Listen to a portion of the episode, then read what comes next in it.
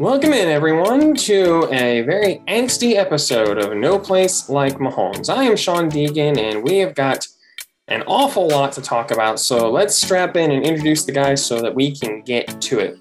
He is currently working to see if Derrick Johnson will come out of retirement. Jacob Allen is with us. What's going on, man? There's got to be someone. There's got to be someone. Come on, DJ. He still thinks that the loss to the Ravens is Ron Parker's fault. Sam Blecka is with us. How you doing, bud? You hit the nail on the head when you started this episode by saying it's awful. And I am Sean Deegan, and I am currently filling up a semi truck with money for Tyrann Mathieu. And speaking of all things defense, let's get to what happened this past Sunday night. Uh, Chiefs lose for the first time ever in September in the Patrick Mahomes regime to the Baltimore Ravens, who they had also not lost to in the Patrick Mahomes regime. They're going to be a lot of firsts, and none of them are good for this particular game for Kansas City. Lose that game 36 35 to Baltimore. Uh, before we dive in, do you want to say for all Chiefs Kingdom, it is one game. You played about as poorly as you could on defense. It definitely had 2018 vibes, and you lost by one point, and you still have Patrick Mahomes. So remember, it is still one game. And there were points during 2019 that we all thought, oh, it's over. But they go on to win the Super Bowl and it's all okay. So remember, it's one game. However, this was really bad. This was a really bad loss and a, a bad collapse, uh, specifically at the end. So let's just go around here real quick and get initial reactions to the game. Um, Sam, I will come to you here first. When the final bell had finally rung, how are you feeling at the end of it? Uh, we've got some problems. We are not the, I think, elite team that I think we maybe had lulled ourselves into thinking we were in the preseason. And we'll obviously get into each of those parts. And Lamar Jackson didn't let the Patrick Mahomes effect kill him this time. I mean, he used what makes him great to to beat the Chiefs. So all credit to him. Jacob, how about you? When the final score came down and the Chiefs were on the wrong end of it, how did you feel? To answer your question very specifically, the when the you know the time clicked off, just automatically annoyed, and just the sense of what a waste of an evening. Listen, having a little baby, the time late at night is precious. So when your team blows one right at the end, and you're like, I'm gonna stay up past 8:30 tonight to finish this game, and they blow it, just annoyed. You're like, what the heck? What was I thinking? I agree with Sam and a lot of things. And I know we're going to talk Lamar Jackson in a little bit. So just my in- initial reaction was annoyed, but also, yeah, we we hype them up in the preseason, but that's because that's what you do in the preseason, especially when your team is up on the top. You're like, hey, maybe they're even better than they were before because sitting there and dogging on them isn't any fun. You don't want to listen to people be negative constantly. So we take the positive approach like this might be a better team I wish I could still confirm that. And we will get to specifics here, but there were a couple, there was one general topic I wanted to just get out of the way up front because we're going to be focusing a lot on obviously the defense and then specific players. And do you want to leave as much time for that as possible? Um, and, and as Jacob said, not keep them up all night with a small child. So I wanted to get a couple of, of things out of the way now. The first of which is is a coaching thing, and that is playing for the field goal at the end. There was a time in Chiefs history where this would have been completely reasonable when the running back was the best player on the field, whether that was Priest Holmes, Larry Johnson, Jamaal Charles. I you could even make an argument back when it was Alex Smith and Kareem Hunt that turning the ball, turning around and handing the ball to Kareem Hunt would have been the best idea you now have essentially the equivalent. I've heard Soren Petro use this analogy, so I want to make sure I give him credit for it. But you have the uh, football equivalent of the Death Star. You have the most powerful weapon in the galaxy, and you decided to turn the turn around and give it uh, give the ball to someone who had been averaging less than four yards a carry and play for a field goal. And we know that they were playing for a field goal because Patrick Mahomes confirmed in his press conference this week that they were playing for a field goal. So, knowing what they did, how that strategy of that game kind of played out, um, Jacob, I'll come back to you here. How did you feel about the the decision to take the ball out of Mahomes' hand and try to play for three instead of play uh, play aggressively and try to get six? Well, first off, I actually did not know that they were going to play for three. I had not heard that. So I reiterate my feeling that I started not just when the final seconds happened, but now apparently right in this moment, I am still annoyed because that is a terrible strategy in today's NFL. I'm guessing what he's saying is that they were playing for the field goal with no time left on the clock. Is that accurate? Yes, they wanted to try and run down the clock. Obviously, Baltimore only has one timeout at that point. Running the ball help, makes them burn that timeout, obviously, at least hopefully. And if not, you just run the clock down. You're still playing for a long field goal. I think at that point it would have been 50 plus yards, um, even at that point. So you're still playing for a long field goal, e- even as even with burning down the time.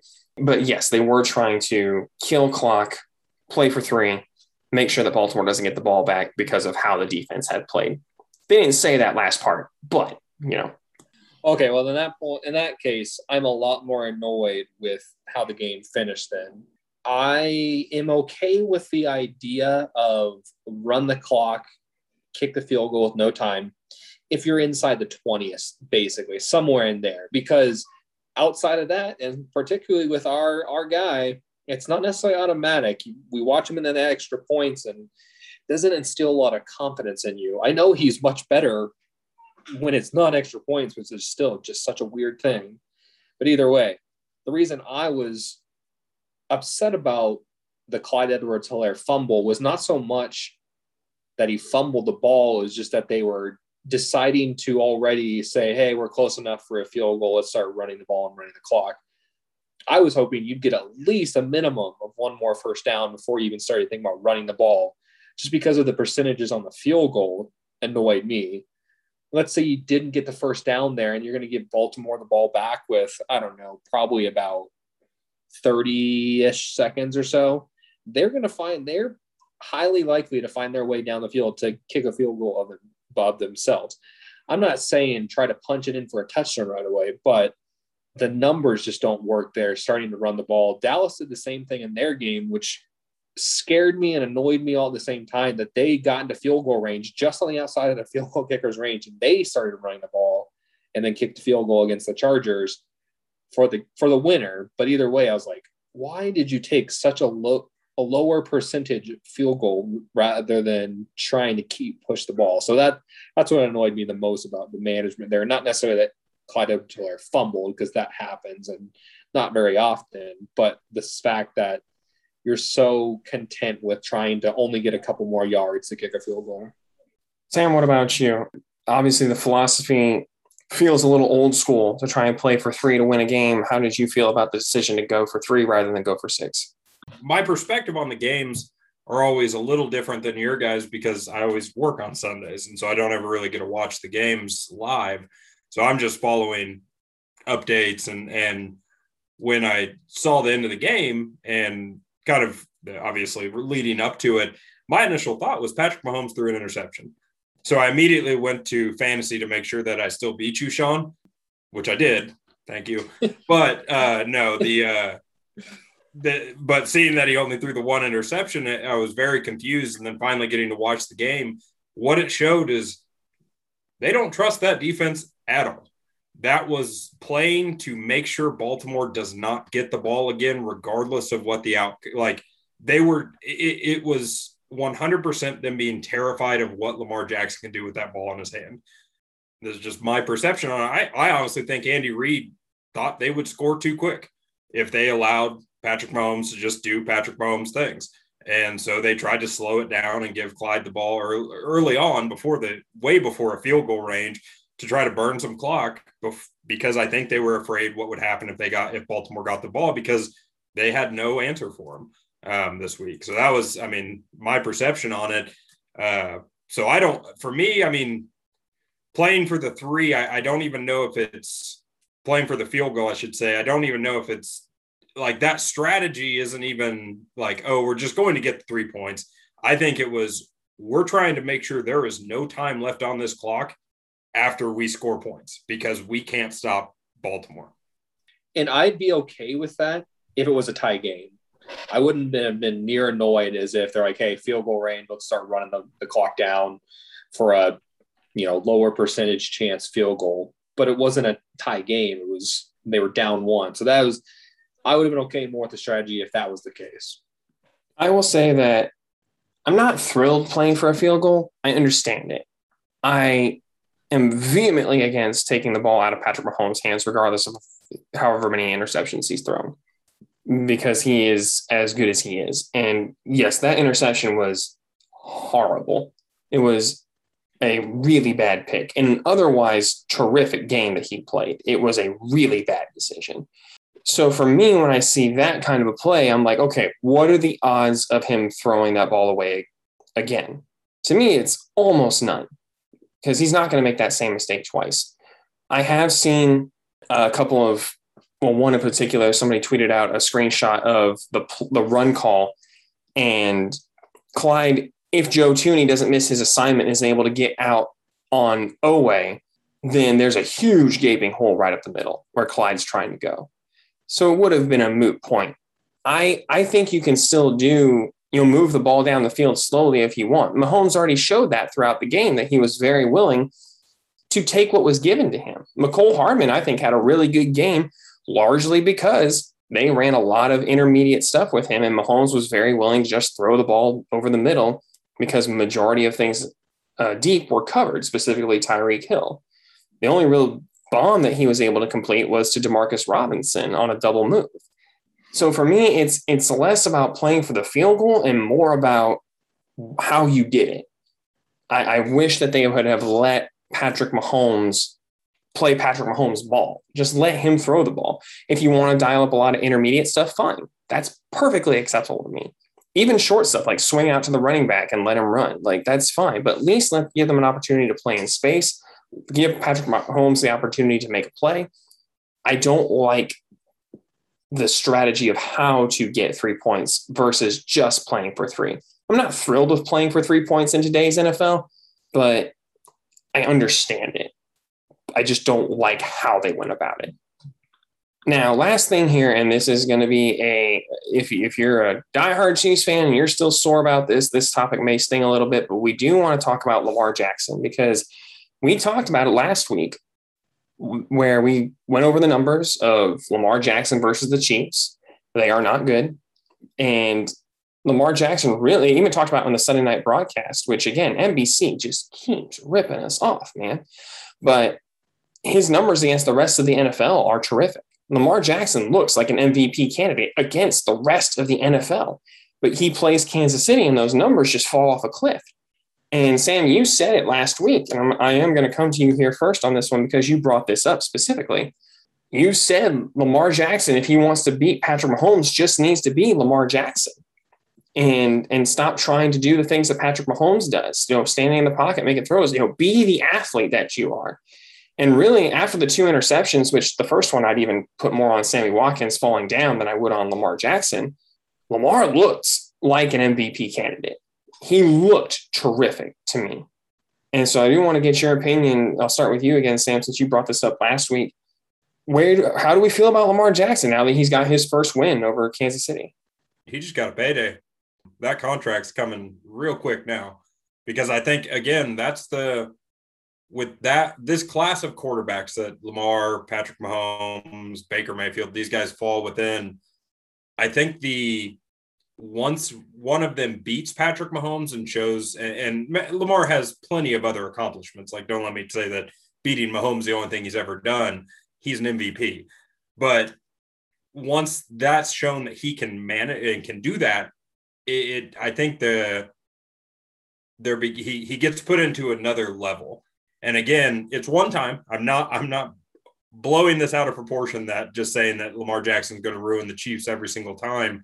But what we saw is is kind of like I said, what we talked what I talked about is he didn't play well in the beginning because a lot of the plays were let me sit back here, let me try to pick off pick apart the defense, which again, not his strong suit. When he started playing, when he started eating that defensive line or defense alive, is when he used his athleticism to create plays. Um, Sean and I were joking. It was like, yeah, let me show you guys how athletic I am and then throw the ball. Like, let me show my 40 inch vertical and then throw a touchdown to Marquise Brown 70 yards down the field. That, I mean, that's ridiculous. That is not something we see any other player be able to do just vertically jump straight up in the air and throw pretty much a dime. I mean, Marquise Brown had to come back to it, but again, that's one of the fastest players in the NFL. And the entire defense was just like, hey, we're collapsing on Lamar Jackson because he's going to run away. Again, he he showed what what he is, why why he is as good as he is, and and I think the general media talks a lot about oh they have to see him improve his throwing motion. He has to become a better passer. I don't. He he may never be the most proficient stand in the pocket passer in the world. He doesn't have to be when he does what he does.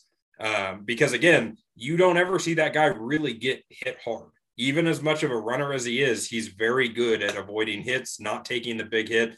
So I, I was, I mean, again, kudos to him. As I said in the beginning, he he, he did what he had to do to beat the Chiefs, um, and and showed what what made him an MVP.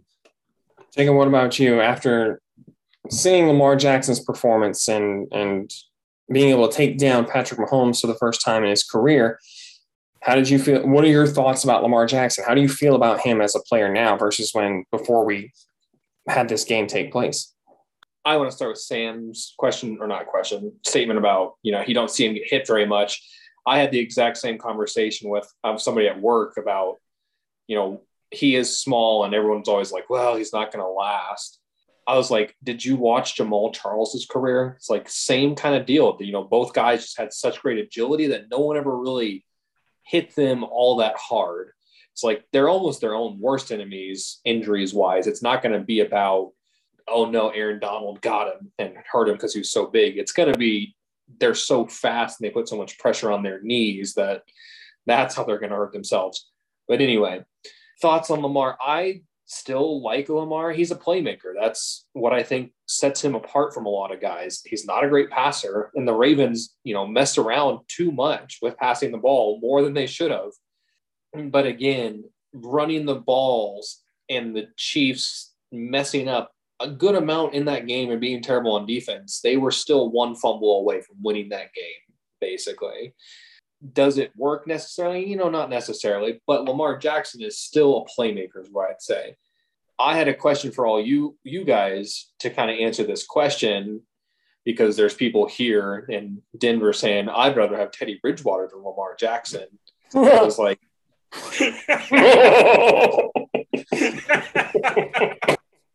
uh, I would, Look, I would like.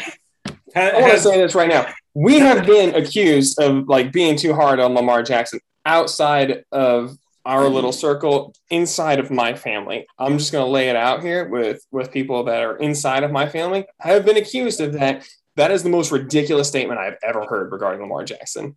That is, uh, people are drinking the John Elway Kool Kool Aid in Denver. I guess they have they have bought his book well, my book, I guess that that has not yet be, been released, and they believe it as that is the Bible, not necessarily me to exposing John Elway as ruining the Broncos. Oh I want God. you guys to settle down because you were talking about the AFC West first place Denver Broncos, by the way. Oh. You need to just settle down. Asterisk tied, asterisk tied with the Raiders. But that's the worst sentence you've ever said in life oh, it's not me saying it. It's the fans being like, I would rather have truth. Teddy. I know. I'm no. I'm saying like though you you saying out loud the AFC oh. West leading Denver Broncos slash Oakland Ra- or Las Vegas Raiders is the worst sentence that's ever come out of your mouth. Which kudos, but still, that's awful. right, and it's and I use that because it's a place here to explain to other fans. It's like, yeah, Teddy is consistent and was not going to make a bunch of mistakes, but he's also not going to win you a bunch of games when it comes down to it. Lamar has the game breaking ability where when you need that one drive, he can do some things for you. He can scramble for 60. It's like there are not guys out there that do that. And this is the NFL. Majority of games come down to one score. And that's what you need is the one guy that can go get you that one score when you need. And so that's like I said, that's why I ask you guys, where would you put Lamar in your list? Let me eliminate some guys for you right off the bat. So Mahomes, Wilson, Rodgers, I think you take all those guys above him. I mean, I would probably put Brady above. I'm just talking a single singular season. We're not talking long term. hey, who do you want for the next 20 years? We're saying who do you want right now for this season? he would be top 10 for me. Like, I mean, I think, I think excluding the Chiefs, he always would have been top 10. Last year, I think was very much a natural regression for players that come out and, and just storm the NFL. You know, Josh Allen's experiencing that now where he's, he was a stud last year after having two really difficult seasons. I think in general, most players come back to the pack a little bit with that after after a season like that. That's just very natural. So Lamar Jackson facing adversity with two interceptions early and then doing what we've wanted Mahomes to do in in that taking what is given. You know, he realized, oh, they're not going to defend the run. I'm not going to throw the ball unless someone is wide open. And and just abuse the Chiefs defense. Like even the play we're talking about where everyone crashed down and he threw to Hollywood Brown they do that because they know how dangerous he is and how badly he hurt them. For me, Lamar, like top 10 for sure, as of right now. Because obviously, you eliminate the, the top three, you're looking at, again, Mahomes, Rodgers, Wilson, I think easily. If we're if we're talking right now, you can select any quarterback in the NFL to be your quarterback for one year, and you want to get as far as you can. I think he could be as high as six or seven, not because he's the best quarterback. Now, again, this is not the conversation of who is the greatest quarterback of all time. It's kind of like that the conversation of Aaron Rodgers. Aaron Rodgers has always been considered one of the one of if not the most physically gifted quarterbacks probably before Patrick Mahomes came in as far as what he can do. Would we consider Aaron Rodgers the best quarterback of all time? No, that's not that's I think he's up there, but he's definitely not the best quarterback of all time. He has one Super Bowl. Eric or what Lamar Jackson brings is a set of again kind of a Liam Neeson action is he's got a he's got a very specific set of skills and and he will employ those skills to uh, to find you and and he will kill you with his legs all day when you don't want to defend it. So no, I, I think he can definitely definitely be within the top six or seven of quarterbacks. Um, I think he's right there with Josh Allen as far as what they bring to the game because again Josh Allen maybe is a little, bit better passer but he's not a not as elusive of a runner. So they're kind of half dozen one six other. So no I, I think he's a very high rated quarterback in my opinion. We just never saw it against the Chiefs eh, because I think he eliminated what makes him good every time he played us. And we saw what can happen when he employs that against our team. And uh, he did definitely help me win in my dynasty fantasy league that I got with our good friend Hunter Thompson. Uh, did uh did he help you win in win in our league, Sean? You know what? Our league is trash, and I just want on record that I drafted a great team in spite of the fact that I did not get my snake pick for the first two picks of the draft. Uh, and uh, you know what? Just because my team is 0 2 in our league doesn't mean that we can't also come back. Uh, you know, uh, it's just Sean. I still I still have not logistically figured out why, when you do a keeper league, that ESPN decided that in the first two rounds it's not. I still have not advantage wise figured it out. I I was told by many sources that I did a very good job drafting in our league, and uh, the only mistake I made was drafting both Julio Jones and AJ Brown because they play wide receiver both for the, the Titans and other than that, I did a great job. So I don't know why I'm 0 2 and just getting my ass handed to me routinely. And I do mean like handed to me uh, these last two weeks. So we'll give more fantasy updates as we go. All right. Well, we've avoided the negative for, I think, as long as we possibly can. Jacob has even, for those, uh, because we're in audio format, uh, Jacob has even brought on a freaking adorable JJ to try and salve, uh, put a salve on our wounds here. But it's time. Let's talk about the defensive issues that we saw against the Ravens. So, if those of you loyal listeners out there remember, we talked about in the offseason and preseason how excited we were for the defensive line, how excited we were for the defense in general because of how well they seemed to perform in the preseason And in this game, they gave up 251 rushing yards. There was one player who averaged less than four yards a carry eh, for the Baltimore Ravens, and it was their fullback, Patrick Ricard, who had a carry for two yards. Everybody else averaged four yards a carry or more. So I guess the question really is, gentlemen, what happened? This team was supposed to be seemingly a very complete team. You know, Sam talked about it at the top. Maybe this isn't the elite team that we thought. And I do think we, and it's not to say that they can't still finish first in the AFC West, can't still be a Super Bowl contender. But when you talk about elite teams, it's the idea that they don't really have any weaknesses. There's nothing that you can really attack.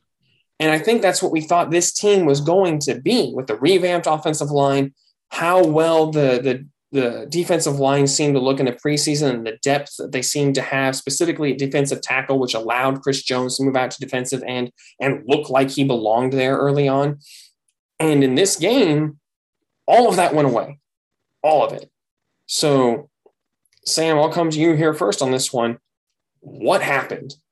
It, it's unfortunately we are repeating ourselves of last year is that our linebackers are garbage.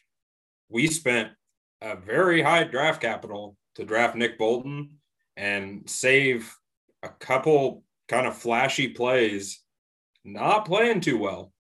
Anthony Hitchens, kind of the same guy. I don't you don't ever expect him to be the the solution. And then the reliance on Ben Niemann that is what I think the root of our defensive problem is. And my only my only hope is looking back at the 2019 season, how slow it took the defense to kind of pick up Spag's system. And that's the only thing I can hope is maybe they're just not clicking and not picking it up. And with the missing pieces like Willie Gay um, and that the the random rotations because of what Frank Clark's been whatever's wrong with him um, and, and, his lack of participation in the offseason is just the the and obviously secondary we've had some switching pieces too. So there's there's new pieces and that's the only hope I've got right now is uh, that maybe the the the system just not clicking quite yet kind of like we saw at the 2019 season in the back half of the year it really picked up. But I think the root of the problem is the linebacking core because they're just the defensive line, again, I'm, I'm going to save my judgment on the defensive line probably till next week as far as what I think of them, because I think these last two weeks have been a hard judge of hard games to judge them overall, just because what kind of teams they were. But I think they're being kind of hung out to dry a lot because of how poor the linebacking play has been. But no, it's it's a little rough. Uh, I don't I don't know what uh, what the best solution is. Um, I'm just hoping that that it is a. Uh, my best hope is that it is something just not picking up within the defensive uh, scheme, and and it'll click later on in the season. Think about about you. What do you think happened in this loss to the Baltimore Ravens? Simple summary: the defense sucks. I was the one that went uh, hardcore on what if they have a top ten defense this year to go with their offense. Yeah, the defense sucks front seven athleticism is what I am constantly thinking is that that's why it roasted him. It's a league of matchups. This is a bad matchup, but that doesn't excuse the defense from being as bad as they are. Last week I said, you know, I'm not ready to hit the panic button just yet. Let's see some guys come back. Let's get Tyrann Mathieu on the third level. Let's get Frank Clark on the first level. All right, let me re go back real quick because Frank Clark on the first level does not matter. In fact, is a negative being there because the dude doesn't care what it, the scheme is. He'll do his own thing, and his own thing doesn't add anything to it. Getting upfield to try to, I don't know what he was doing, whether he was trying to sack the quarterback or just be completely out of the run lane. Terrible. Tyrann Mathieu's best when he gets to be a rover and that's what he still was this week. That's why he saw two interceptions from Tyrann Mathieu because he's just out there being a rover. The problem is when you have to be the rover and cover three guys, you're going to often look worse than you've had as a as a for a game because you're going to look like the one who's constantly blowing coverages. Like Sam said on Nick Bolton, it's like the problem is not necessarily Nick Bolton himself. It's I'd like to see him paired with the guy he's supposed to be paired with in Willie Gay because Nick Bolton is just a younger Anthony Hitchens. And I think we knew that going in because we said, hey, we like the guy and run, but we are a little scared. Even when they draft him, we're a little scared for what his pass coverage will be. But paired with Willie Gay, maybe it's not as big a deal. I don't think the secondary was a huge problem because when the Ravens were hitting their big plays, it was because it was play action of some sort where the middle of the defense was just biting hard or playing the run hard. And that's why guys were so wide open. If this was not Lamar Jackson, there would have probably been a guy with 350 to 400 passing yards in the game because of how many times Marquise Brown was wide open down the field and Lamar Jackson just missed him. But again, you can do ifs all day because if it's not Lamar Jackson, the defense probably isn't playing up on the line, which is why I say again, it's a league of matchups. One week you can look absolutely garbage, and the next something turns completely around. You're like, oh, you know what? It's fine. They they figured it out. It's a league of matchups. All teams have a lot of playmakers. It's just how they match up to yours. But again, either way, my summary to start was the defense sucks, and I'll keep that until something changes. I want to emphasize your point about athleticism because I think that really is part of the problem is that you're starting guys like Dan Sorensen, Ben Niemann, Anthony Hitchens, and Nick Bolton all on the same team. While people like Anthony Hitchens and Nick Bolton do bring certain skill sets, like you said, attacking the run and getting north to south very well. I actually was very excited about Nick Bolton in this game initially when he had two plays where he was able to tackle Lamar Jackson in the backfield when Lamar Jackson was being strung out and not able to cut the ball upfield. And then also when he was able to stack and shed an offensive lineman and make a tackle. And after that, there really wasn't anything there to be excited about, at least for me. I do think that the defensive line, I appreciate what Sam says. I do think that there were definitely times where they did not keep contained. And I think Chris Jones was the biggest offender of that. Now, that would not have bothered me as much if anybody else in the middle or the outside had been able to keep contained consistently. You know, Frank Clark's one appearance uh, throughout the game that he was able to have was keeping contained once. And then that was the last I saw of him. Was he set the edge, made a tackle, and that was it. The other problem is, is that if you're not going to have athletic guys, they need to know what they're doing. The image of Tyrann Mathieu jumping up and throwing his hands in the air when Hollywood Brown, Marquise Hollywood Brown, is 40 yards behind the nearest defender is, is not a good image. You need to know your assignments. Spags defense, while a complicated one, Tyrann Mathieu just said this week on Twitter, defending Spags does work. He's a great defensive coordinator, in Tyrann Mathieu's words. You just need to know your assignment. Those are mine. And when you allow someone to get behind you like that, or you don't know that your job is to keep contained, or you're Nick Bolton or Anthony Hitchens or Dan Sorensen or Ben Niemann, and you are crashing into the same gap that someone like Mike Danna has already closed up, and you are now leaving the outside rushing lanes wide open for Lamar Jackson to just explode through, that's a problem. That is a real problem. So if you're not going to be athletic, you need to be pristine in when it comes to your assignments. And the Chiefs did not do that well. I want to stop for just a second on Nick Bolton because I don't want to completely crap on him. I thought when he was play side, he looked fine. It was when he's on the backside that it's like it feels like there's zero chance of him to get there, which is not a good thing either. But at least play side, a lot of times he wasn't so many guys were so bad in little space this week that at least from time to time I saw him not get completely destroyed in those short spaces. It's it's exactly what I talked about last week when I completely forgot that Willie Gay was on the IR and talked about him as if he was coming back this week. They you can't have that I mean you guys have already said it but but you can't have that many of the same type of players on, on the field when none of them are hyper athletic linebackers or if you're not playing hyper athletic safeties. When you're when you have three not, again not unathletic but not your run with anybody linebackers and then you bring Dan Sorensen in as your safety who is a athletic but can't run with everyone's safety now you've got four players, three to four players on the field that can be abused very easily. And I think that plays into our next question, Sean, which is where's Juan Thornhill? Let's talk Juan Thornhill because I do think that leads into what you're saying is leads into it beautifully is I think the reason we were kind of why you, why you were talking about like wishing Willie Gay had been here is this is the kind of game you game you need him in. You need an elite athlete to counter an elite athlete. And Willie Gay Jr. is an elite athlete. You have a healthy, elite athlete who plays safety on your bench right now, who has shown he can be an elite athlete and at times an elite safety who understands his role. And yet, in a game filled with elite athletes, particularly one who might be the most elite at his position ever, you left him on the bench in favor of Dan Sorensen, who missed, who now has more missed tackles than the entire Green Bay Packers 53 man roster. What is going on with Juan Thornhill?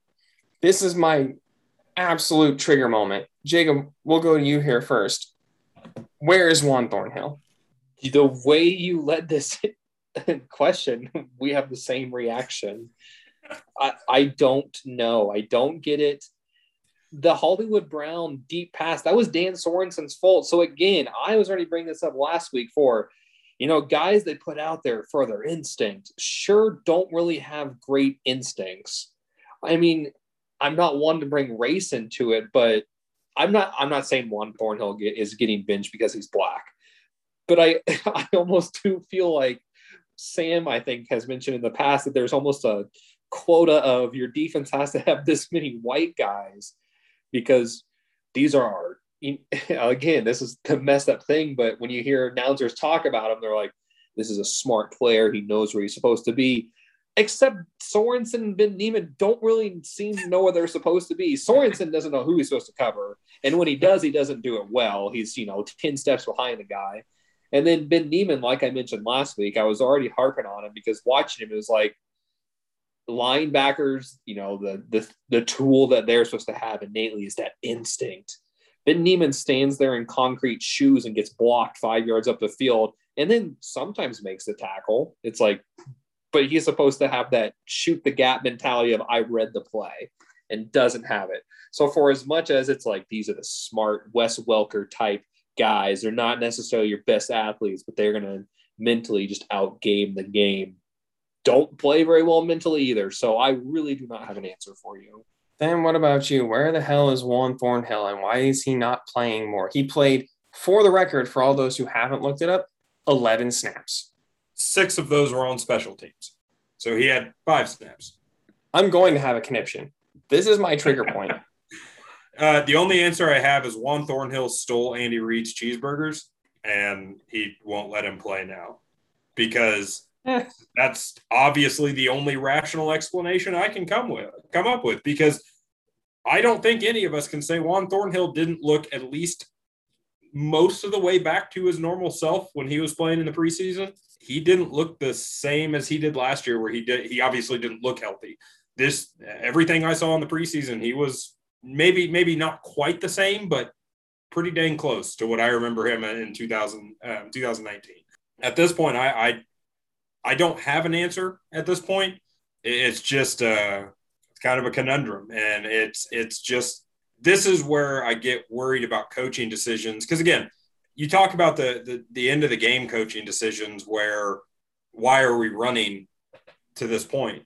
The bigger question is why are we playing players that are just going to get beat? I, Dan Swanson again, cult hero. Chiefs always have to have those the, the few guys. We lost Anthony Sherman, so apparently Dan Swanson has to up the number of snaps he's getting this year because we have to fill a quota. He does bring energy to the defense. He makes big plays on occasion. He's one of those guys that like you can tell when he makes that play, it does kind of spark the defense. I give him that because uh, I think that the sack he got, uh, well, I don't even know if he got credited for it, but where he kind of really well timed blitz to get to get to Lamar Jackson. It, it I mean, it brings the defense's energy up really high, and he's he's always been able to do that. But that's one of those things that you just bring him in every now and then to see if you can get one of those.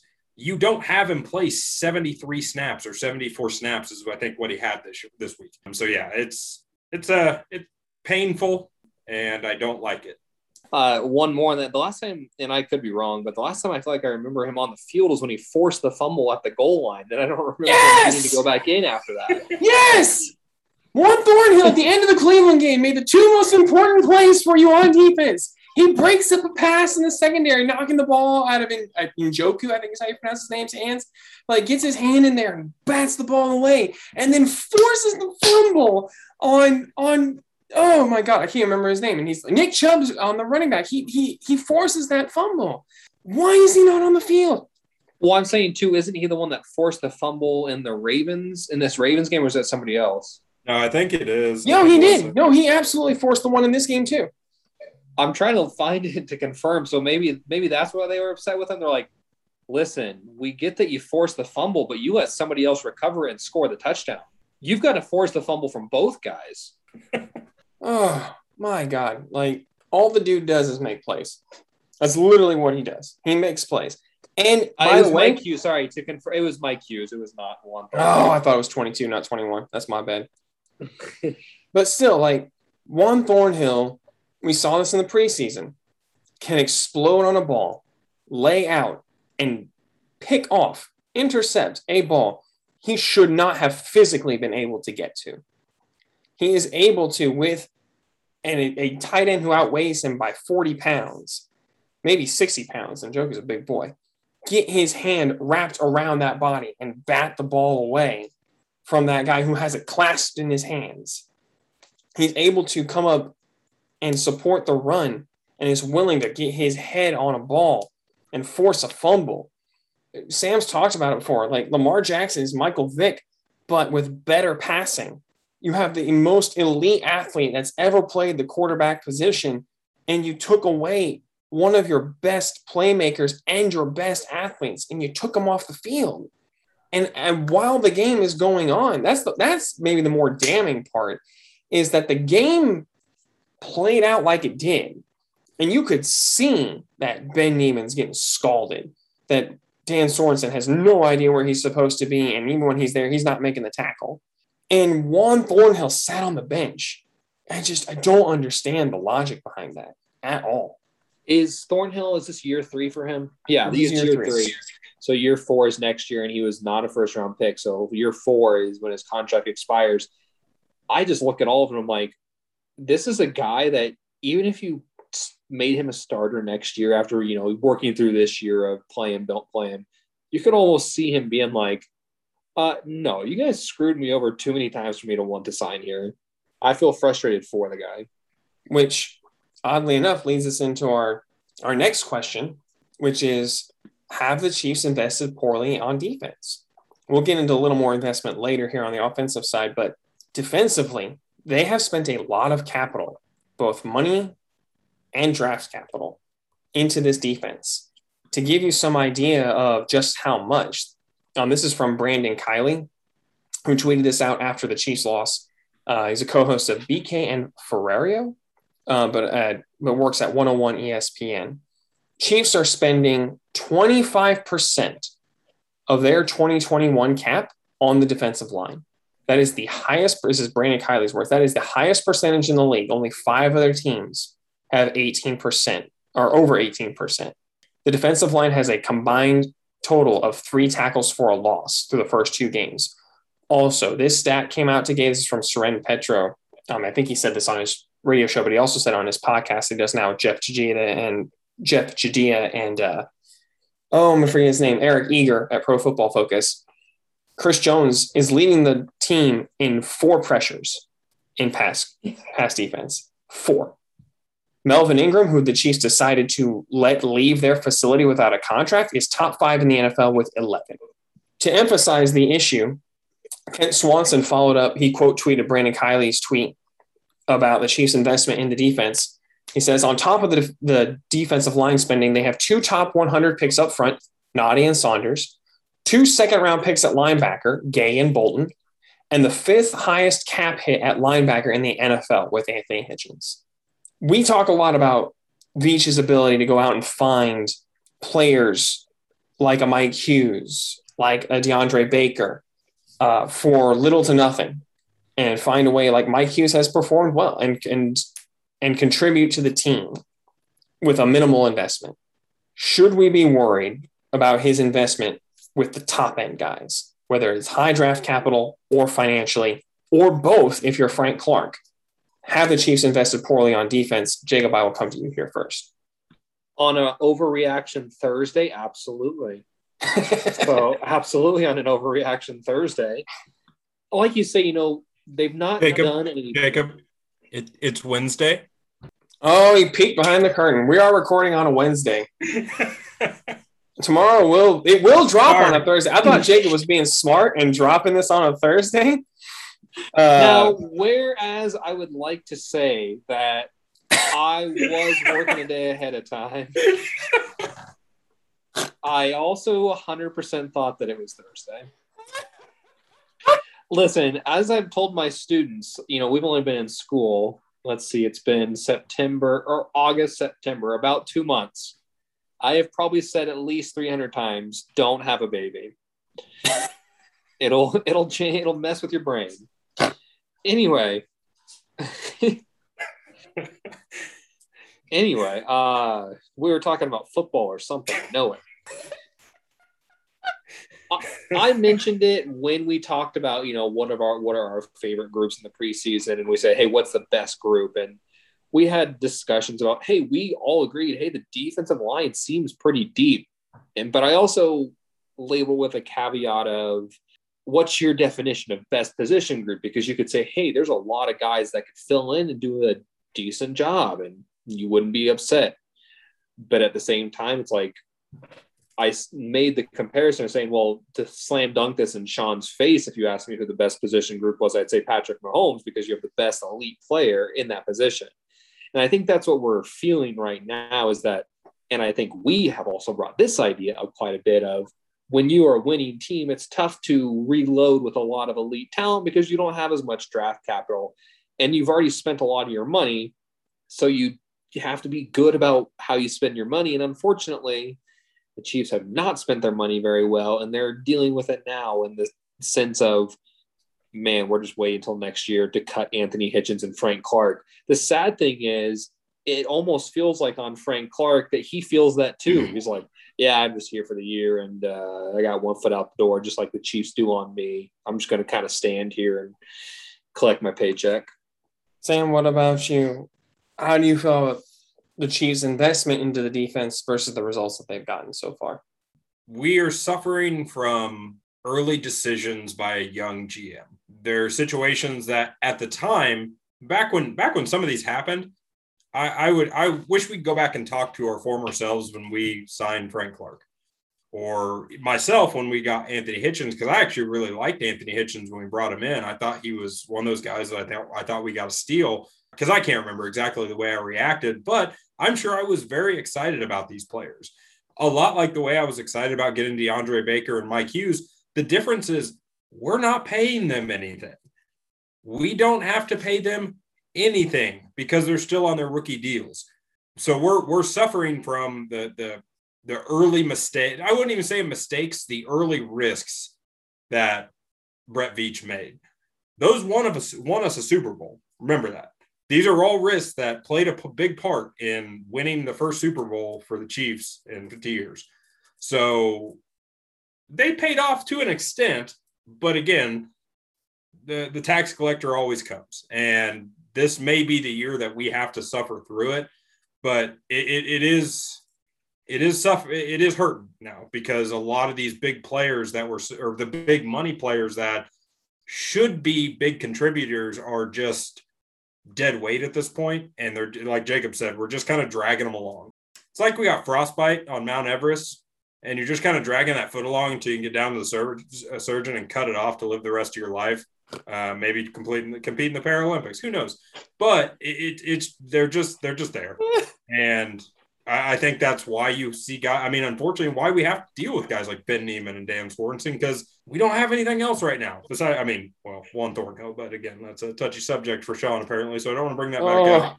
But no, it's it's just it's these are mistake these are risks that that were made early. We are paying for them now. We did get a Super Bowl out of them, and it's just going to be something I think we have to kind of suffer through this year and hope that it something clicks along the way and we at least see an improvement in, in those positions. Because again, I think Anthony Hitchens is serviceable. He'll be as long as you're not playing him with Nick Bolton. I think he can service through the year, and we're going to be like, okay, Frank Clark's just going to be there. I think Jacob hit it on the head when he said he's just he's just kind of there. He, I don't think you'll. Uh, prediction: How many sacks does he get this year? Four. That was my exact number. He'll get four. He'll have a he'll have a good he'll have a good month. I think he gets two. Where's my prediction spreadsheet here? hey, listen, on. you play enough snaps. Sometimes the quarterback runs into you. I think Mike Dan is going to take his place. Sam, the thing I really took from your statement was I'm glad that you finally took a stance for this podcast on the Paralympics. We are a pro Paralympics podcast. Dude, they are amazing to watch. I, I don't care who you are. The Paralympics are a great, great watch. It's it's very inspiring. To they do they do things with exactly. I said they do things with less than we have that I will never have been able to do when I had every part of my body available to me. So I do want to lob some investment questions at you because I think there are some I, I, I prefaced this in our, our little group chat that we have uh, that I had some things I had not included on the rundown because I wanted to get initial reactions. You obviously gave a first and a second and swapped thirds with Frank Clark. Would you have been better? And again, there's no guarantee this would happen. These are all hypotheticals. This is purely for the benefit of the podcast.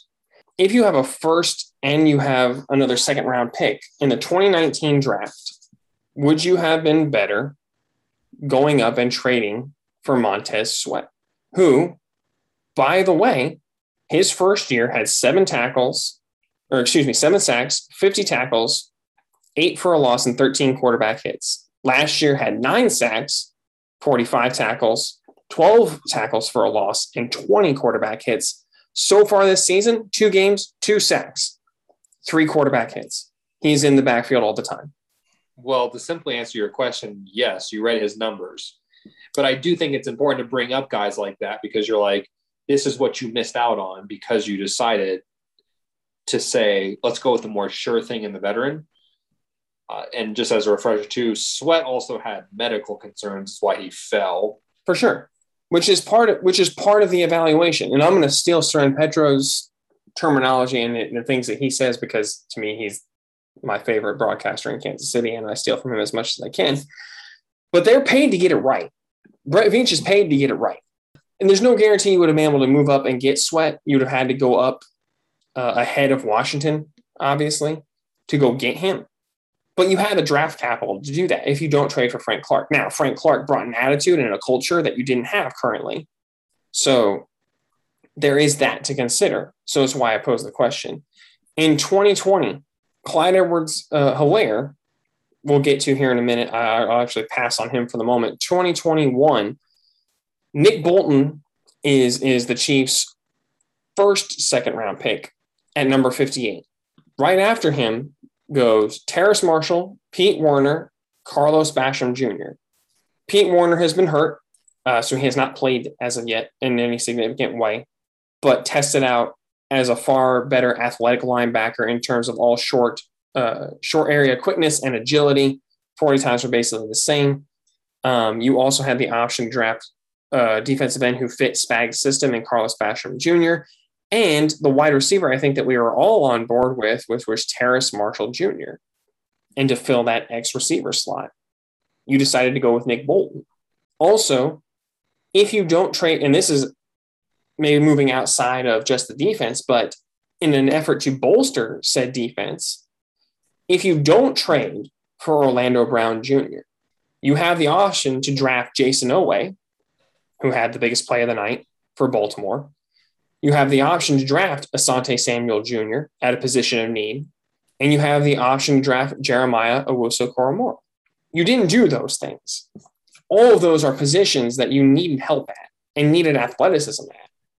But you decided to go to the other route. Now, I'm not saying that they're right or wrong. Time will tell. Nick Bolton is a rookie. We don't know what he's going to be right now. He looks like a rookie. Moving north to south, he looks great. Moving side to the sideline or coverage, it's rough at best. These are the things that we want, like you said, Jacob, we want to keep track of. What could you have done versus what did you do? Because I think that's going to inevitably decide whether or not Brett Veach is a success. And I think all of us to this point have said, like, yeah, I think Brett Veach is, is a success. But I think that not acknowledging other routes you could have gone that may have been a better fit for what you needed at the time would be too much of a fan perspective um, where you're just seeing things through red and gold glasses. And to finish your thought on this, Sean, when you play the what if game for me as a qualifier in this, if I play the what if game, I think when you choose your guy, you have to choose somebody that's maybe 10 to 15 picks away from the guy because you're like, you could always be like, I would have taken Patrick Mahomes number one. Yeah, but nobody was talking that. So don't try to pretend, you know. You've got to choose, you know, you had a guy picked that draft that you were like, why not that guy? That's the guy I wanted. So I think as long as you were shouting from the mountaintops about two or three guys that you would have really liked, that's how I play the if game qualifier wise. But also, again, to revisit Nick Bolton, I still think he's playing out of position. And one thing we didn't mention was the Chris Jones at DN thing. The Ravens made that their game plan this week. They ran at him all day. They they abused Chris Jones. Let's be very frank. They abused him in the run game. Put him back at D tackle or not? That's the only closing thought. Because otherwise, I don't think we'll ever finish this podcast because we haven't even talked about offensive line yet. And this is a offensive line 45 minute talk a week. I'll, I'll just quick. I mean, nothing big, but this is kind of the same conversation that you go back and, and talk about the what if Dee Ford didn't jump off sides.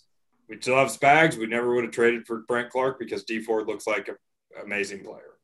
It, it's hitting the reset button when the draft doesn't go your way and, and either ESPN or Madden, you know, being able to just be like, ah, we're just going back and, and restarting that or just starting a brand new career because it was, it took like a minute to do it. So I think the only thing we can look at is does Brett Veach improve from this point? Because that's the that's the big takeaway is is are we seeing improvement from the Frank Clark deal to what happens this next year with with some of the players that are coming up for contracts and, and what kind of deals we can get done with that because that's where that's where the progression of the team goes not necessarily looking back at what if could what if this happened it's that happened. Now what happens next? Uh, just to clarify, Dee Ford still would have had a damaged ego because he ran away from Marshawn Lynch on a play. Also, I think Jacob, I'd run away from Marshawn Lynch too. Oh, me too, but I don't get to play in the NFL and get a big paycheck for doing it. You know, if I was getting paid what Dee Ford was getting paid, I would have put my shoulder down and got absolutely leveled by Marshawn Lynch to collect that paycheck. But I'm pretty sure, I think it was Ben Niemann pulled a similar play this week where he ran by the running back to get blocked by the lead blocker. Just took the angles like, you can't hit me I'm blocked right now. All right, I think we've focused enough on the defense. Let's look at something that's just as sad, but on the offensive side of the ball, and that's Clyde Edwards-Helaire. Clyde Edwards-Helaire, his rookie season averaged 4.4 yards per carry. This year, he's averaging 3.3. He has not been explosive. There have been some analysts who've said he's missed gaps uh, that have been created by the offensive line, and he has not hit them with the same kind of explosivity that we've come to expect from him. I only gave his his rushing yards just because it's very early and it's a little harder to tell with the, the passing numbers uh, at this point. But his average yards per carry is an easy thing to see drop off. Taking out the fumble, or not taking out the fumble, however you decide to view this, he has not been what he was last year, which I thought, regardless, again, we're talking about investment.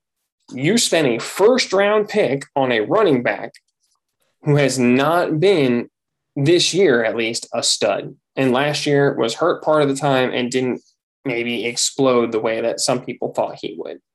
My question to you is similar to kind of the other questions that we've asked this podcast. What has happened to Clyde Edwards Helaire? Why the drop off? Sam, I will come to you here first on this one. What do you think is the biggest reason for the lack of production from Clyde Edwards Helaire to this point in the season? Quick correction to the uh, thing. It was Anthony Hitchens that made the Dee Ford play this week. Great. uh, well, at least it's the veteran. That's the important yeah. part.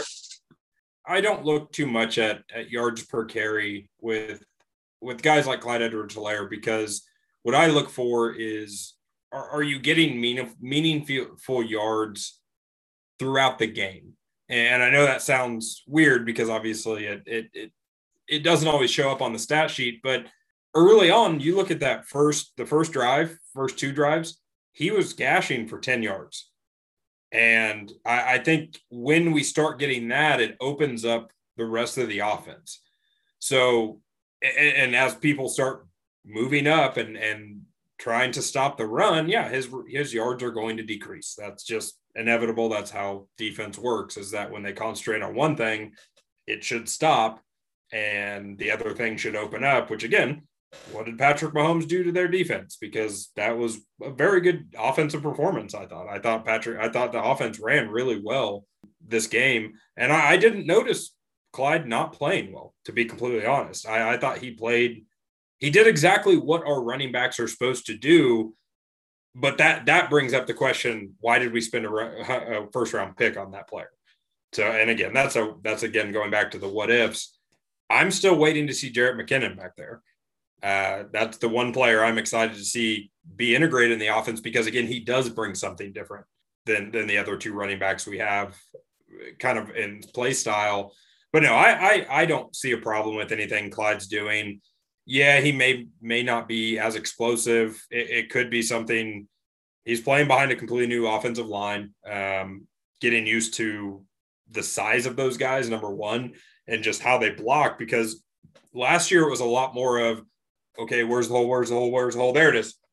This year it's we're to make the hole, just find it, and they they open holes pretty well, and he's maybe missed a couple of them. But again, he's it's I don't know. I I don't I don't I wasn't too perturbed by his performance to be completely honest. I thought it was he's he's played well enough for what we need our running backs to do. Jacob, how about you? What did you think of Clyde Edwards Helaire? Do you do you share share Sam's optimism about him, or is there something that concerns you regarding his performance?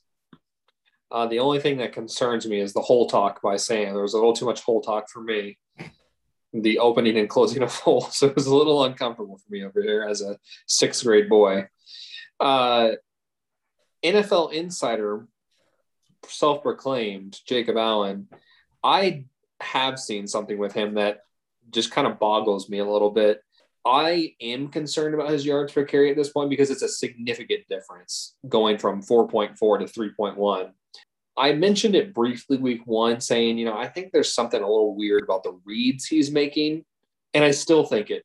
And I do think it is because of the linemen, like Sam said, you know, there are much better running lanes right now because teams are respecting the pass a little as much as they were before, but also guys are trying to get way upfield around the tackles because they have the massive tackles now. So there's just better running lanes for the guy the weird thing to me is that once he gets to the second level, he's not patient at all. It's just lower the shoulder and try to push the guy back.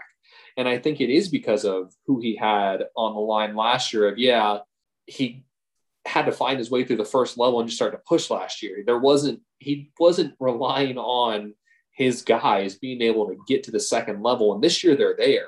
He's just not waiting on them, is what I've seen so far, which is just kind of weird and it's what made Le'Veon Bell, you know, special was that he had the patience. And of course, I'm not talking about the New York Jets version of Le'Veon Bell or the Kansas City Chiefs version of Le'Veon Bell or the Baltimore Ravens version of Le'Veon Bell, the you know classic one where he would just sit and wait. And I do think that is the difference because Clyde Edwards Helaire, I've heard some people say, I just don't see a burst with him. And you know the speed. I was like, I still see the burst. I just it comes at a weird time and the wrong time, in my opinion.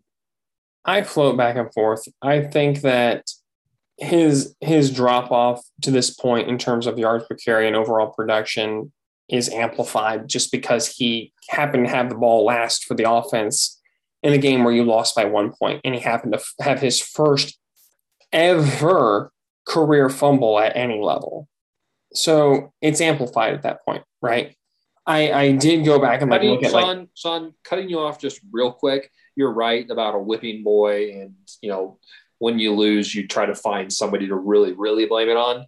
Why are people keeping such hard statistics in Pee Wee football? It's like, listen, my son never fumbled. I have the stat book. He never fumbled in Pop Warner. I swear. Because I've heard that like nine times for guys. This is the first time he's ever fumbled the football on any level that he's played. I think again, it just goes back to investment. It's Clyde Edwards Helaire is a good player, and I'm happy he's on the Chiefs. I just wish they hadn't spent a first round pick on him. And again, I think that's 2020 was such a weird year where if you listen to a lot of the local guys talk, their sources are not are telling them that nobody was trading in the 2020 draft. Nobody was wanting to move up or back because they had there was so much uncertainty because of the pandemic. So could the Chiefs have traded back? Probably not. Could they have moved up? Apparently, nobody wanted to move up after Jordan Love went off the board. If you listen to a lot of the local guys like your Soren Petros, your your Nate Bukatys, your Nate Taylors of the world, nobody wanted to move up. So you're left with okay, well, who went in the second round behind Clyde? And I think that's where you start looking at your Jaylon Johnsons, your Trevon Diggs, your Tee Higgins, your Antoine Winfield Juniors, especially after a game like this one, where you needed to run out the clock and get points, and your running back fumbled in that scenario, and you start to really pound on him. Again, the investment maybe more than what it should have been for a running back. But I think to say like we put it on the rundown because it's what everyone's talking about. But Clyde Edwards Helaire is still a very talented player. This is his second year in the NFL, and he is playing with a completely revamped offensive line. So I'm not going to hit the panic button until we get to like the end of this year. And if he's still averaging three yards a carry at the end of the season, then I'm going to be like, okay, Brett, you really screwed up. Yeah, just to wrap this up, for people that are saying that Clyde is the wrong pick, we took Mecole Hardman and not DK Metcalf. Don't oh man, don't come at me with he was a bad pick because that's the worst. Sam just has to make it about Mecole Hardman.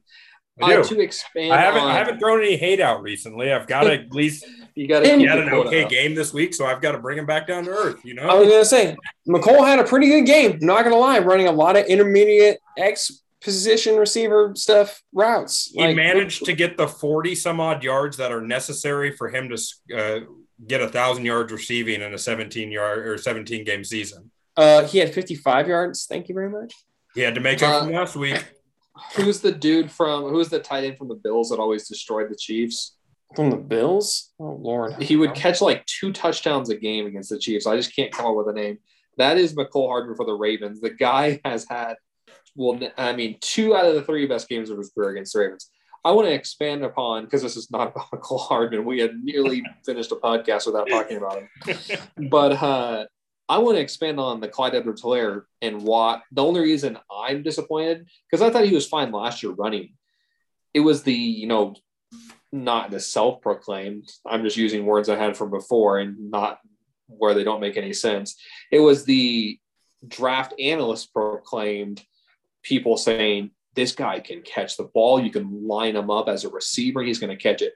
That's the only part I've been disappointed in because if you do take a running back that high with how the game is shifted into passing, that person needs to catch the ball a lot in order to justify, hey, this is a receiving target that we can put out wide. And to re expand on Sam, dumb moment for me this week when they had Jerick McKinnon split out a couple of times as a wide receiver. He got one hot route uh, hitch thrown to him out on the left hand side. I thought it was one of those like practice squad receivers that I just couldn't realize who it was initially because I saw the number one. And I was like, oh, that's one of the guys from the preseason that they kept on, and this is a game they were low on guys, so they just put him in there for a few snaps. And then after he caught it, I was like, oh, I was Jerick McKinnon. Oh, okay, cool. All right. I think we focused enough on the past. Let's look to the future here and think about things that could be and could be positive. And that is that the Chiefs do get to still play football. Shockingly, they get another chance at this thing against the Los Angeles Chargers, who are one and one on the season. Let's let's start from the Chargers' perspective. What can the Chargers do that will create problems for the Chiefs? Obviously, they are a very different, maybe more traditional style of NFL offense. So, what can they do that will give the Chiefs problems? Sam, I'll come to you here first on this one. They're they're one of those teams that they have to play their best. And and that I know that sounds redundant. We say it a lot when people play the Chiefs, but they're a they're an incredibly talented team, but they see they're they're one of those teams that just makes stupid mistakes a lot of times. Um, they lose random games out of nowhere. They they get they get a lot of injuries, obviously, which is not their fault necessarily, except when you have a doctor puncturing Tyrod Taylor's lung. That's a problem they have to be they have to be very sound this week. They they have to not make the stupid mistakes, the the mental errors that they you see a lot of times when when Chargers play because and, and this goes back all the way to Philip the Philip River days where they just kind of always made those little tiny mistakes. Again, Justin Herbert, amazing quarterback. Um, I don't think we're going to argue. I, I was incredibly impressed with him last year before he got hurt. Um, I think he's got all the talent to be able to play with Patrick Mahomes in his physical talent. Does he have the mental talent, the mental ability to do that, that what is necessary to beat Patrick Mahomes? Because at the end of the day, I think this is going to be an offensive showdown. Um, they not that the Chargers don't have a good defense. It's just it's going to be uh, this is going to be I think potentially who has the ball last scenario um, because I think it's going uh, with our performance so far in the defense, I don't see any way of us being able to keep their offense out of the end zone.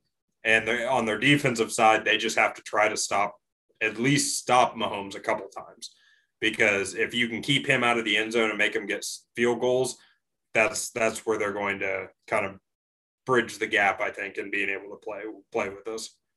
Jacob, how about you? Where do you think the Chargers can expose the Chiefs and maybe gain an advantage? Well, the Chiefs are very good at playing the Chargers when they're hurt. Uh, so that is one advantage that the Chiefs have over the Chargers. I was just looking now because I was curious if Joey Bosa was healthy for some reason. I thought he wasn't. But actually, it turns out that Wednesday, which, uh, by the way, also is currently today, but if you're listening to it, it's Thursday. Bosa and Derwin James did not practice today so the Chargers are still being the Chargers. Like I, I did laugh. Thankfully, I was on mute when I looked it up because I did laugh about it.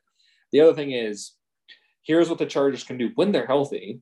Keenan Allen will absolutely roast Charvarius Ward because Keenan Allen is one of, I think he's the best route runner in the NFL. The problem he's been he's been hurt a decent amount of his NFL career. The other funny thing is, I had an even skewed perspective on Keenan Allen because I thought he was hurt even more in his career than he actually has been.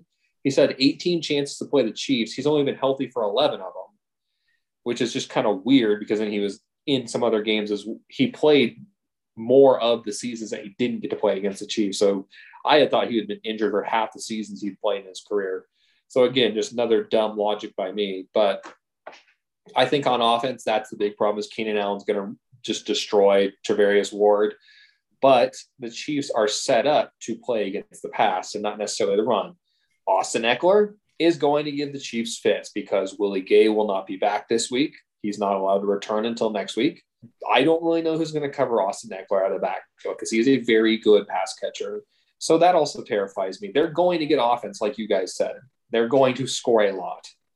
Uh, but then on the flip side of the defense, that is actually where I'm the most interested because the Chargers have given Patrick Mahomes fits, is the word I'll use.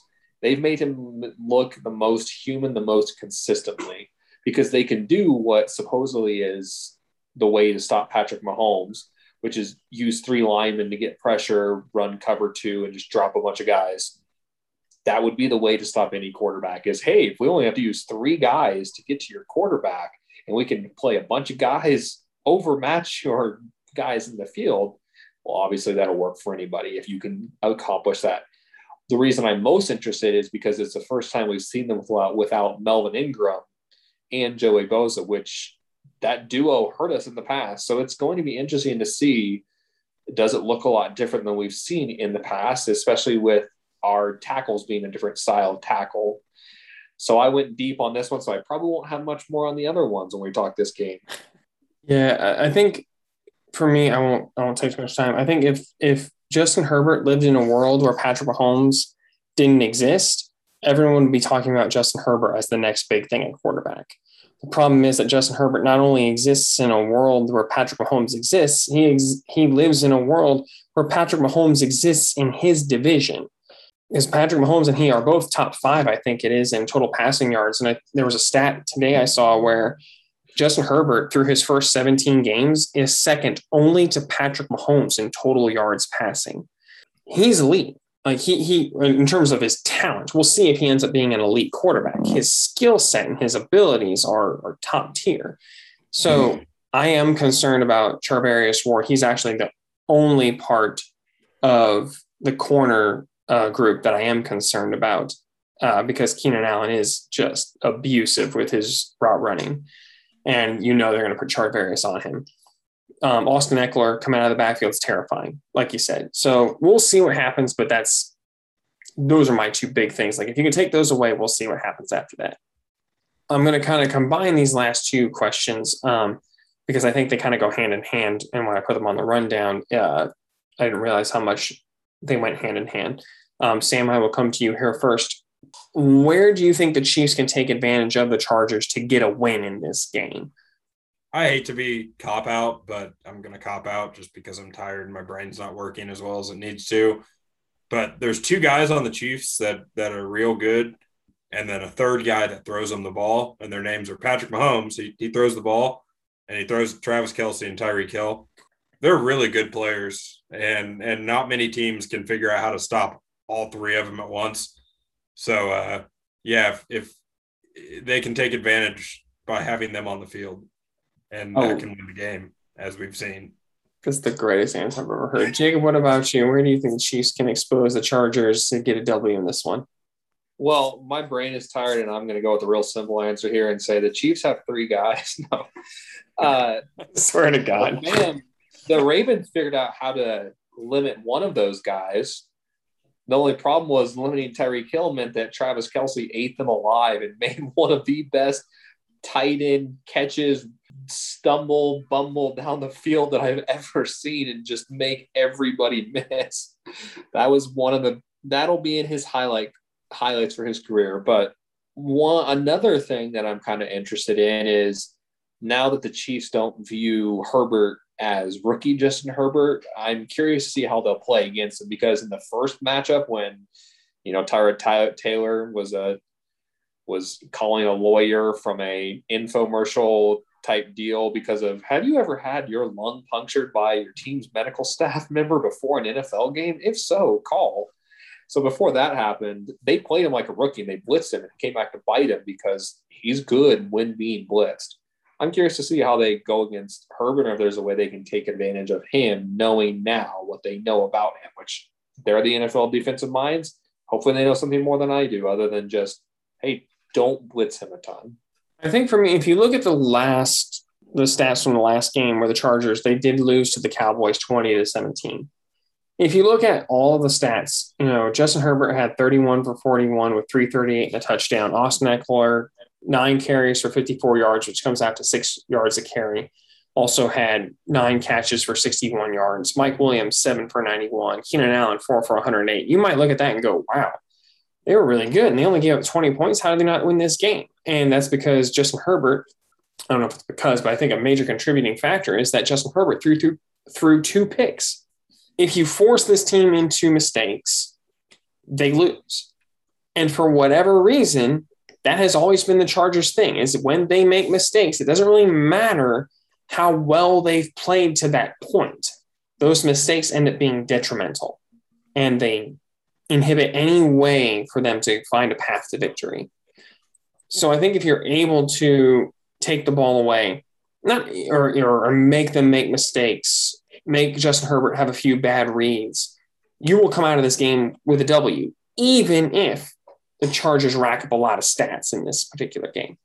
Yeah, it, sorry, my, my brain finally warmed up, and so I figured I'd at least give a semi answer on this one. and, and, it kind of tags along with yours, Sean. Is is the Chiefs can take advantage of Justin Herbert by playing the correct personnel, playing Juan Thornhill over the top, allowing us to have Tyrann Mathieu do what he does best, which is frustrate quarterbacks and take advantage of their mistakes and get takeaways. So that I think that's where they can take advantage is playing the personnel that allows them to play the kind of ball that has won us games many of times and, and allows Tyrann Mathieu to play the style of ball that he he he excels at. So just kind of adding on to your point as far as what where those takeaways come from, and I and I honestly think it is playing the correct safety combination um, because we know we're not going to beat Mike Evans. I don't think, uh, or we won't be able to stop Mike Evans. You can kind of try to contain him a little bit, and I think a player like Juan Thornhill over the top helps with that because you have breakneck speed that allows you to catch the player even if he does beat beat Ward on on on a route, basically.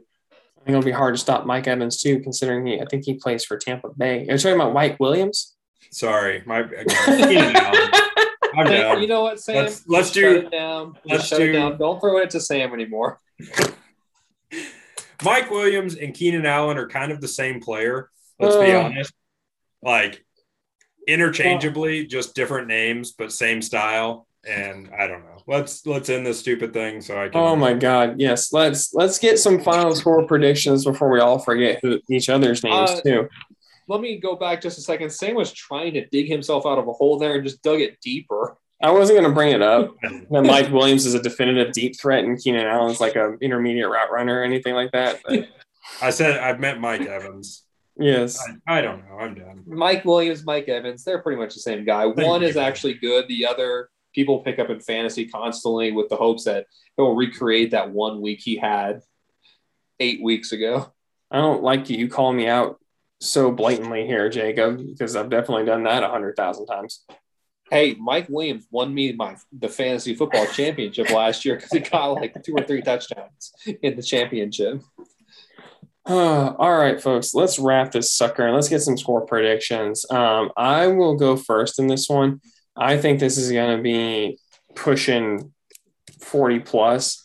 I'm going to say Kansas City gets it done coming off of a tough loss, 38 to 35 over the Chargers. Um, Sam, I'll come to you next. What's your final score prediction here? Apparently, I didn't go big enough last week. so let's just math is hard. Brain doesn't work. We'll go 42 Chiefs to 31.